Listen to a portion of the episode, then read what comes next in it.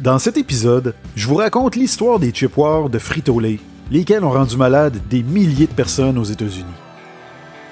Mon nom est Jean-François Guitard et je suis auteur du livre Comment réussir sa pub, blogueur, conférencier et responsable d'un département de communication. Puis comme il me restait un peu de temps libre, bien j'ai décidé de me lancer dans l'aventure du podcast. Mon objectif vous transmettre de nouvelles connaissances, vous faire réfléchir et surtout vous divertir en partageant avec vous des concepts marketing, des anecdotes personnelles et des histoires inspirantes. Vous écoutez Affaires et Marketing. Bonjour, ça me fait grandement plaisir de vous retrouver pour ce premier épisode de la deuxième saison d'Affaires et Marketing. Et, euh, j'ai profité de l'été hein, pour me reposer, mais surtout pour écrire cette deuxième saison et vous arriver avec euh, des euh, nouveaux sujets qui, je l'espère, vont vous intéresser et vous interpeller. Et aujourd'hui, on va commencer avec l'histoire des chips qui ont rendu malades des milliers d'Américains. Et comme c'est le lancement de la deuxième saison, ben, j'ai décidé de vous offrir non pas un, mais deux épisodes coup sur coup. Donc, si vous le souhaitez, vous pourrez également entendre l'histoire du concours Pepsi qui a fait plusieurs morts du côté des Philippines. Mais avant de rentrer dans le vif du sujet, hein, pour ceux qui me suivent depuis un certain temps, vous savez que ça m'arrive à l'occasion de me féliciter lors d'un épisode et aujourd'hui, bien, ce n'est pas le cas. Je souhaitais plutôt vous remercier parce que les épisodes de la première saison d'affaires et marketing ont été jusqu'à maintenant téléchargés plus de 5000 fois. Donc, je suis très heureux de ces résultats-là et très surpris. Et euh, ben, en fait, ça me fait grandement plaisir de vous savoir au rendez-vous et de savoir que vous appréciez ce que je fais. Et d'ailleurs, j'ai reçu plusieurs commentaires euh, très positifs au courant de l'été. Et ça me fait plaisir d'en lire un euh, d'un certain PJ qui me dit Excellent podcast, divertissant et informatif. J'adore la voix mielleuse de l'animateur. Eh bien, euh, mon cher PJ, je te remercie infiniment pour euh, ce commentaire. Hein. c'est grandement apprécié. Et euh, ben, en fait, PJ, je vais faire une chose que je n'ai jamais fait jusqu'à maintenant. C'est-à-dire que je vais te dédier cet épisode. Donc, le premier épisode de la deuxième saison t'est dédié. Et si vous souhaitez faire comme PJ, hein, m'écrire pour euh, me laisser un commentaire pour me, parler de votre appréciation ou encore si vous avez des sujets que vous aimeriez que j'aborde, ben vous pouvez m'écrire en passant par mon site web, le jfguitar.com. Hein. Une section Me joindre. Vous pouvez m'envoyer un courriel, ça va me faire extrêmement plaisir de vous lire. Vous pouvez également me laisser euh, évidemment un commentaire sur euh, Apple Podcast, Apple Balado. Hein. Vous descendez jusqu'en bas, vous me laissez un commentaire et ça va me faire grandement plaisir de le lire en ondes comme je viens de le faire pour PJ. Donc aujourd'hui, on parle de l'histoire des chips, euh, des chips qui ont rendu malade des milliers d'Américains. Tout ça a débuté dans les années 1990 plus précisément au début de l'année 1997. Il y a une petite annonce d'un quart de page qui avait alors été publié dans l'Indianapolis Star. Ça, c'est un journal euh, est dans l'État de l'Indiana aux États-Unis. Et cette annonce-là avait été publiée par le Center for Science and the Public Interest, hein, le CSPI. Et son annonce de cet organisme-là qui défend les consommateurs, bien, a fait sonner le téléphone à Washington. Et qu'est-ce qu'elle demandait, cette annonce-là? Bien, c'est tout simplement qu'elle invitait les gens ayant souffert de divers effets indésirables après avoir consommé les nouvelles chips Lay's Wow, Doritos Wow et Ruffle Wow de Frito-Lay à communiquer avec eux. Et peu de temps après euh, l'apparition de cette annonce-là, ben, l'organisme en question a invité les médias à une conférence de presse où il a déclaré avoir reçu plus de 200 appels de consommateurs et ces derniers faisaient état de crampes abdominales, de diarrhée et d'autres symptômes gastro-intestinaux. Et à l'époque, Michael F. Jacobson, le, fondateur du CSPI, avait déclaré lors de la et de presse Le flot d'appels que nous avons reçus ne représente que la partie émergée de l'iceberg. Au cours des deux premières semaines de commercialisation en Indiana, les chips Wow ont probablement rendu des milliers de personnes malades. Des gens ont manqué le travail ou l'école, ont appelé leur médecin ou n'ont pas réussi à se rendre aux toilettes à temps. Hein, un effet quand même assez désagréable.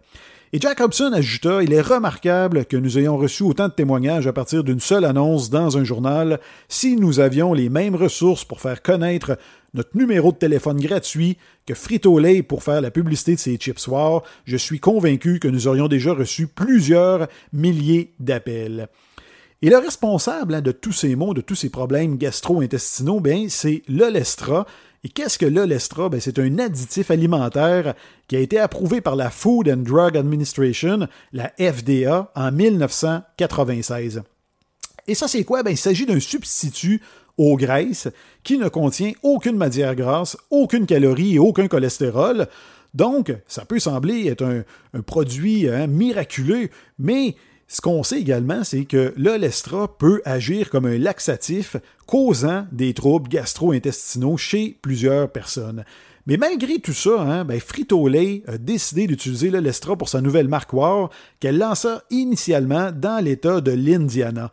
Et l'entreprise prétendait qu'il fallait de grandes quantités de chips pour provoquer les symptômes en question, mais en fait, il y a plusieurs personnes qui ont déclaré de tomber malades après avoir consommé de très faibles quantités, et c'est le cas de Dana Laughlin, une mère de quatre enfants âgée de 30 ans, qui a raconté que sa fille de 14 ans avait eu des crampes abdominales après avoir mangé environ 30 Doritos. Wow, et son fils de 12 ans, lui, a souffert de diarrhée pendant 7 jours après avoir grignoté quelques chips.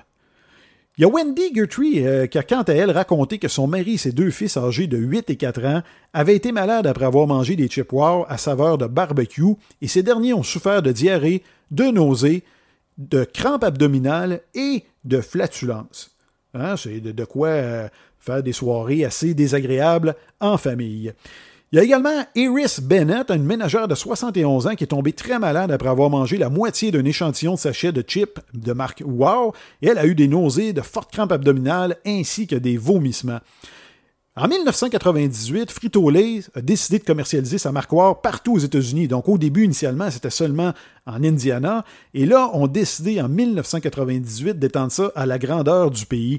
Et la première année, les ventes se chiffrèrent à 400 millions de dollars, mais deux ans plus tard, elles chutèrent à 200 millions de dollars, notamment parce que la FDA obligea l'entreprise à ajouter un avertissement quant aux effets négatifs de l'olestra sur ses emballages.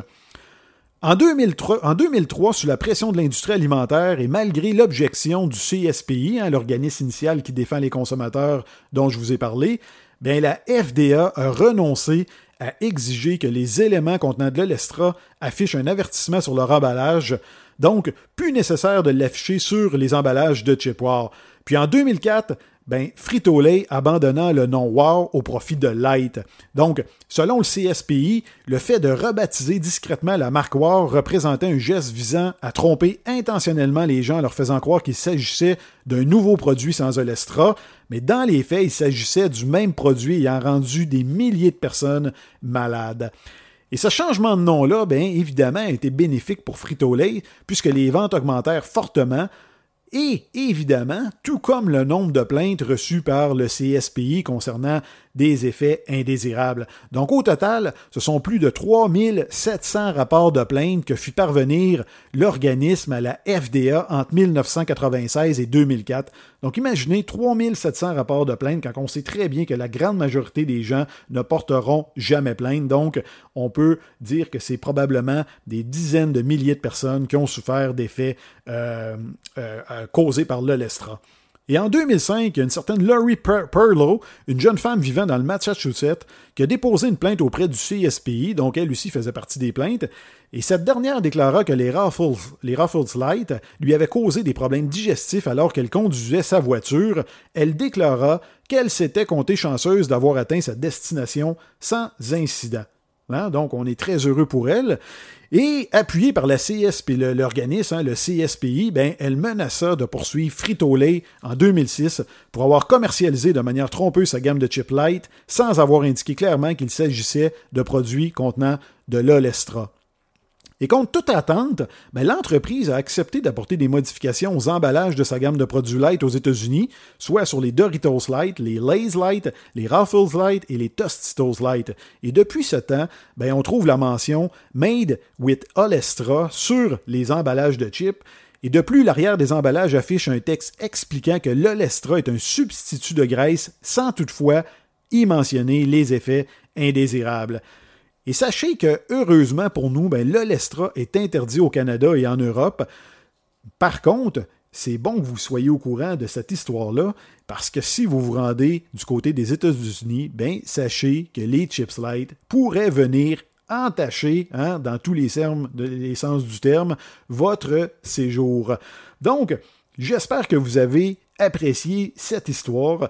Comme je l'ai mentionné en introduction, vous pouvez dès maintenant écouter l'épisode suivant dans lequel je vous raconte l'histoire du concours Pepsi qui a causé la mort de plusieurs personnes du côté des Philippines. Et je vous invite également à vous abonner à mon podcast sur une des plateformes. Vous pouvez le faire sur Google, euh, vous pouvez le faire également sur Apple et évidemment sur Spotify. Donc, vous avez des boutons hein, qui sont soit abonnés ou suivre et vous allez être avisé dès qu'un nouvel épisode va être mis en ligne. Vous pouvez également, je vous invite à visiter mon site web jfguitar.com. Là-dessus, vous allez trouver quoi? Ben, vous allez trouver mon blog dans lequel je vous présente hein, des histoires, euh, en fait, des concepts marketing souvent très créatifs qui ont été mis en place par des entreprises de partout dans le monde. Vous allez également retrouver euh, mes conférences, hein, donc, euh, qui sont offertes aux organismes et aux entreprises. Vous avez également toute l'information concernant mon livre dans lequel je vous explique comment concevoir une publicité efficace, mais surtout je vous raconte plusieurs euh, histoires mettant euh, en vedette des entreprises de partout dans le monde. Donc beaucoup d'anecdotes pour appuyer mes dires euh, sont justement en lien avec des entreprises. Donc pour ceux qui aiment la publicité, qui aiment également les histoires d'entreprise, ben, vous risquez d'apprécier ce livre-là. Et sur ce, ben, je le répète, je vous remercie d'être présent, de me suivre dans cette belle aventure-là, et je vous dis à la prochaine.